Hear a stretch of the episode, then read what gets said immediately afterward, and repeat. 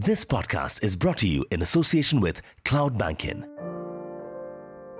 India, just by itself, is such a large, large opportunity uh, that any consumer facing financial services or fintech player in India just hasn't even scratched the surface. Uh, mind you, even the largest players in financial services would always have late single digit or high double digit market shares, like in teens or at best 20%. So, fintech has never been about market share game, you know, you at the end of the day, you have a population in India where financial products are almost a necessity.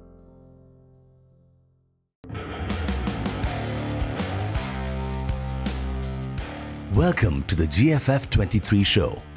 This podcast brings you a taste of the Global FinTech Fest organized by the FinTech Convergence Council, Payments Council of India, and National Payments Corporations of India, happening in Mumbai from the 5th through the 7th of September 2023.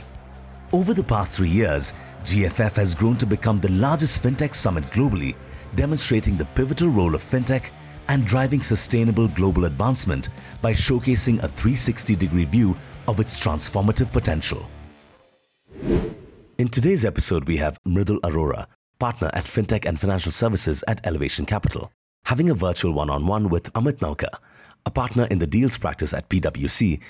Mridul and Amit get into the details of the current situation of fintechs in India and how aspiring fintech founders need to look no further than here in India itself to find inspiration.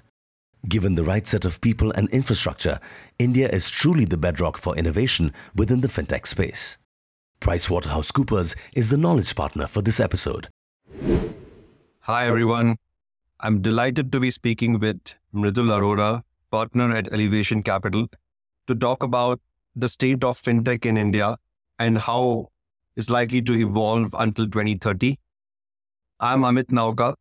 I'm a partner in the deals practice at PwC, focusing on startups. Welcome, Mridul. Thank you, Amit. Glad to be here. So, Mridul, let's start off by taking a status of the current fintechs in India. There are about 300 plus funded startups in India that have raised at least $10 million. How are these companies likely to evolve? And if you just break down the overall digital economy in India, the most number of unicorns have come out of the sector.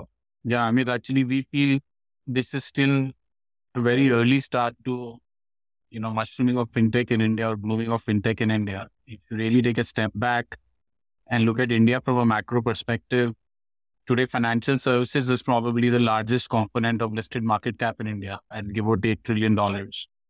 Fintech today is less than 10%. I would say anywhere between 5 to 10% of that market cap. Mind you, that number for developed markets is anywhere between 30 to 40% of financial services market cap comes from fintech. So we have a long way to go. We actually feel quite excited about both the headroom growth that exists in India. Just look at any metric in India, whether it's penetration of lending products, insurance products, payment products, wealth products. We are massively, massively underlevered and underpenetrated. And combine it with the fact that we have one of the fastest growing economies in the world today. And we have an aspiring middle aged population in India. We think all of these combined with the very robust financial infrastructure we have create perfect conditions for the number of whether funded fintechs or unicorn fintechs to only keep growing going ahead. And we think largely fintechs in India would also be a large component of financial services value creation because a lot of underlying issues in India around solving for access, solving for efficiency, solving for unique and delightful customer experiences can only be done uh, leveraging technology. And therefore, we feel quite positive about the prospects of the industry overall. Right. Mridul, if you look at the current fintechs, you see some of them have become extremely large. They, they have gone IPO. You know, there are you know several at the growth stage. Uh, you have been on board of several such fintechs. Now, how do you see specifically some of these companies evolve in terms of growth?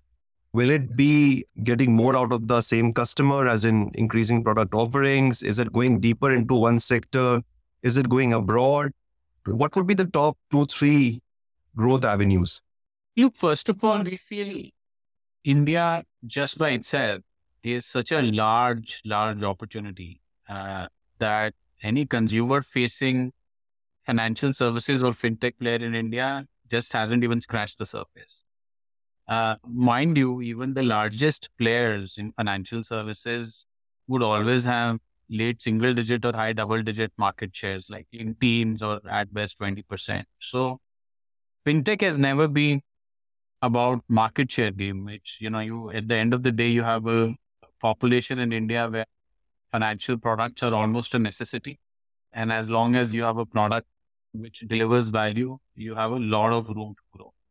Just to give you a small example, Paytm today has maybe 100, 120 million monthly transacting users, which again, by and large, is only a percentage of population. And by the way, within that, while they use the payments product on a monthly basis, the penetration of lending products, my suspicion is single digit percentage or even lesser. So I believe depending on the business models different players are pursuing, a lot of growth in India will be organic. A lot of growth in India will also be about figuring out models to cross sell and upsell different products. The largest revenue pool in India remains lending because we remain a very access starved market. And therefore, one common feature we see across different business models, when it's payments or lending, is around the fact that you definitely need a lending strategy to keep growing and keep tapping into revenue and profit. Insurance is again a very, very large revenue pool in India and growing fast. And there, independently, we believe a lot of innovative full stack models like Acko will continue to do well. And, you know, at the end of the day, even a 5% market share in my mind in insurance is a billion dollar or a higher value company. So growth and headroom for growth is definitely not an issue. We are hearing a lot of talk about the good infrastructure, you know, created by India to grow the fintech sector, and some of this may be adopted in international regions as well, taken on by newer countries. Do you see opportunities for Indian fintechs to go global? What would be the, some of the sectors where you know Indian companies can have a serious role? Yeah, look, most definitely. I think we have a unique combination today in India of having what I believe is one of the best financial infrastructures globally. Uh, you know, UPI today clocking 10 billion transactions a month today is probably the most unique system of that scale, size, and impact anywhere in the world. Combine it with the fact that we have massive banking penetration thanks to Jandhan. We have a very unique identity system which works at scale called Aadhaar. And you combine all these forces, and suddenly you have incumbents in India today working with globally platinum standard infrastructure. And then you add to the fact that today we are really on product and tech uh, talent factory for the world. So you have the right set of people in India and you have the right set of infrastructure in India, both of which combined together, you know, really provide the bedrock for innovation. So one sector we feel quite excited about, which has potential not just in India, but really, really our ability to go global, financial infrastructure. Whether it's creating bridges between incumbent financial institutions and fintechs, whether it's creating systems of record and intelligence for large banks and financial institutions to use, or whether it's really thinking through a corporate or a company and figuring out solutions for the CFO's office. And all of them I count in the fintech domain. Uh, I think across all of these, there are ample examples of companies now scaling up very well in India and also taking baby steps to go abroad. And that opportunity by itself seemed quite exciting to us. Right. We'll talk about that aspect a bit more. I feel that the whole infrastructure play is coming of age and a lot new companies are coming up like at this time. But just to stay on the international appeal, you know, often it's seen that a lot of digital businesses in India have got global parallels and which have done well in overseas countries and then they do well in India as well as the digital adoption Im- improves. Are there any examples of global fintechs or global business models that did well internationally but failed to cut the ice in India? Sure. You know, before I answer that, I think to find innovative models for which people want to have parallels, people actually should look at India and that should be the playbook. I truly believe that in financial services. And just to give you a few examples, you know, UPI clearly in India is an example which the world is now yes. following suit, whether it's Brazil, whether it's a lot of international. If you really look at our NBFCs in India going a little more traditional financial services, I think it's just very hard to find a model as robust and as impactful as MFIs, for example, in India, or vertical finances which have existed in India. Look at the gold loan players. So first of all, I feel for a unique market like India with very unique attributes, which is a fairly dispersed population, a very, very underserved market with a large population being in rural India. Uh, actually, the model innovation has really happened in India and players, you know, my request to a lot of fintech folks in India would actually be not to look global, but look domestic and get inspiration from such well run institutions we have right here. Now, coming to your question of thinking through which global models haven't found success and haven't found great parallels in India, I think, look, again, uniquely, India remain a very, very access starved market. And a lot of Western models, which work very well with populations which have high financial penetration and high financial affluence are models which are likely to not adopt so fast in India. It's not to say they'll fail, it's to say that the time will come maybe a little later. And one model particularly I've seen is the whole neo banking model where you want to go liability first, uh, which is you want consumers to come open their primary bank accounts with you and keep balances. Um, I believe that model the time will come in future and that model is a little too early for india because a we are still early in our journey of everyone having bank accounts and having significant balances. And on top of that we have banks in india which are strong solid brands for households in india. And when it comes to giving your money that trust and brand plays a huge role. And that by the way include public sector banks like sbi as well. And therefore those models are a little tough to scale in india. But if you look at any model in India, which even starts with a new age approach or a tech enabled approach to solving for credit or access, uh, for example, those models get adopted fairly fast. You have uh, had the very good track record of investing into some of the fintechs very early in the game. So, what are the few opportunities or segments that you are exploring at the moment? Before we go on with the episode, a quick word from our sponsors. In the heart of the banking world, where every second counts and efficiency is paramount, a revelation, a cloud solution Indian banking can rely upon. CloudBankin. Process loans in less than 10 minutes with seamless integration, automation at its finest, and workflows that adapt to your needs. Step into the future. Elevate your bank's lending operations with CloudBankin. Now, back to the episode. Look, I again go back to the framework I laid out in the first question. I think we feel India will remain for next many, many decades a market where just increasing reach and penetration and access is the most important vector of differentiation or value creation.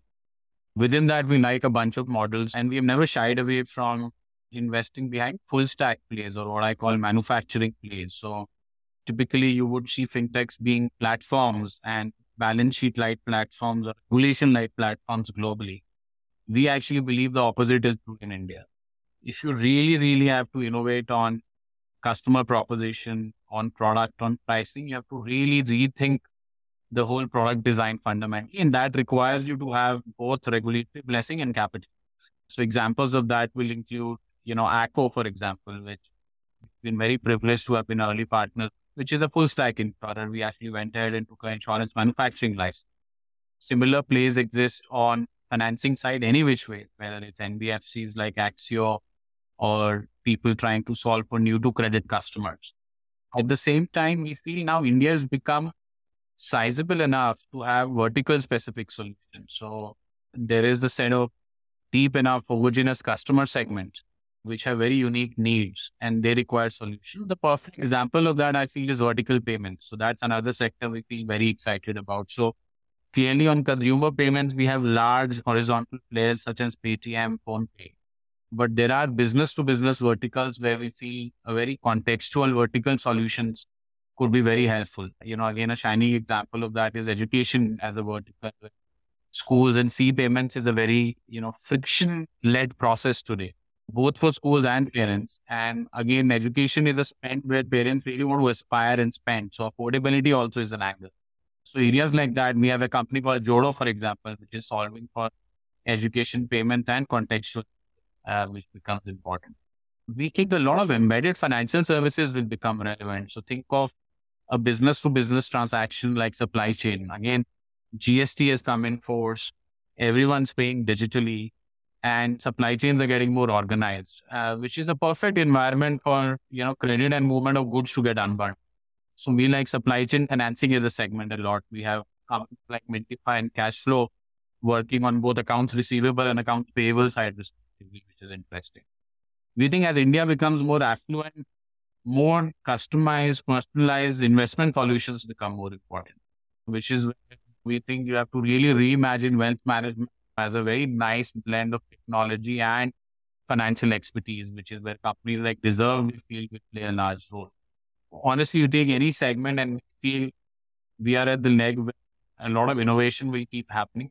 The only one point I would argue for doing fintech in India would be that players should not be shy of being regulated and getting a regulatory blessing because I believe in India, those licenses and regulatory blessings actually are a competitive edge uh, rather than a barrier to your growth or valuation. Right. A lot of white spaces. So, if you have to do some kind of a crystal ball raising, if you have to look into 2030, I would like you to share your views on uh, three aspects. One is that how do you see the incumbents in financial services panning out? That's one. Second one, you spoke about regulatory. How do regulations evolve in India? And the third one, how many fintech unicorns out of India? Fair enough. Look, I don't know how to guess exact number of unicorns, but I contextualize a little bit of thought experiment we did a few months back, actually, internally for our team purpose. You know, you look at India today and you look at India market cap today, which is give or take and a half, four trillion dollars as I said before, financial services is maybe 25, 30% of that. So let's say 1 trillion. Look, the way India is growing, it's not hard to imagine that by 2030, a listed market cap for India should be anywhere between 7 to 10 trillion dollars, or at least it should double. So let's say 7 or 8 billion dollars. It is also not hard to imagine that financial services will continue to be a 25, 30% component of that. So give or take, let's say two, two and a half trillion dollars. Fintech today is less than 10% of financial services market cap. I'm, of course, betting my career and my daily life on the fact that this is going to increase. And even if we reach 20% number, we are looking at a value creation of 500 odd billion dollars of tech. And today we are sitting at less than 100. So first, that's a context that at least helps us feel very excited and motivated to show up at work every day because our job is to find these value creation and we think half a trillion dollar of market cap is waiting to be created in fintech. So that's just the context I feel is important for us to have in 2030. Now, how much of that incumbents will carry? Uh, I mean, a hell, a lot of, you know, clearly India today has one of the most well-run banks and financial institutions in India, whether it's HDFC, Kotak, Punjab, we all aspire uh, to learn from them and get inspired from them. So, of course, a lot of it will be them capturing this. But I think a lot of room in this half trillion dollar of come from new formations and new regulations in India, in my mind, could always feel like two steps forward, one step back. But in the larger scheme of things, if you trace back the history of last 20, 30, 40 years of different crises globally has actually come in handy and saved us from a lot of crises. And I think we should think of regulations as a competitive edge uh, and an advantage that you should take. Keep innovating and getting the regulatory blessing on your business model. And while in short term, this feels like pain, in long term, it really, really compounds. Just, uh, you know, look at Kotak's journey of getting a bank license versus without a bank license. I don't think that we were 20% of the market cap they are today had not got the bank license. But the journey to building a bank was very tough and hard. And I think that's what fintech should take from. So yeah, like overall, I feel like the value we have created over last whatever 70 years, I think over next 10 years we'll create more value combined than what the value creation journey is accelerating. And within that, I think fintech will find a place in the sun and feel the the enormity of that value is huge. That's really awesome. And that brings me to my final question. If you meet a young Mridul Arora today who's just starting off their career, would you be a fintech investor or a fintech entrepreneur? Ah, uh, look, I feel I'm an entrepreneur as an investor as well. I love meeting people with eclectic ideas and eclectic business models. I get my joy out of working with the smartest people in the room. So having lived past 12 years as an investor, I would happily relive this. And I think whether you're an investor or an entrepreneur, or whether you're an advisor, much like you, I mean, I feel we are in really, really the golden era of what India has the potential to develop over the next 20 years. And uh, I would rather be building or investing in India than anywhere else in the world. Right. Awesome. Totally agree with you. And thank you so much for um, uh, sharing your valuable insights. Appreciate it. We want to take this opportunity to thank Amit Nawka, partner in the deals practice at PwC, and Mridul Arora, partner in fintech and financial services at Elevation Capital, for taking time off their schedule to bring you this episode. The Global FinTech Fest, global collaboration for a responsible financial ecosystem, inclusive, resilient, sustainable, happening in Mumbai from the 5th through the 7th of September 2023. The Global FinTech Fest 23 is brought to you by the National Payments Corporations of India, the Payments Council of India, and the FinTech Convergence Council. For more details about GFF 23, visit globalfintechfest.com. To listen to previous episodes of the GFF 23 show, visit ubersaga.com. We also want to thank the team at Ubersaga, the official podcast partner for GFF 23. Post production and sound design by Subhash, editing, scripting, and voiceover by Abe.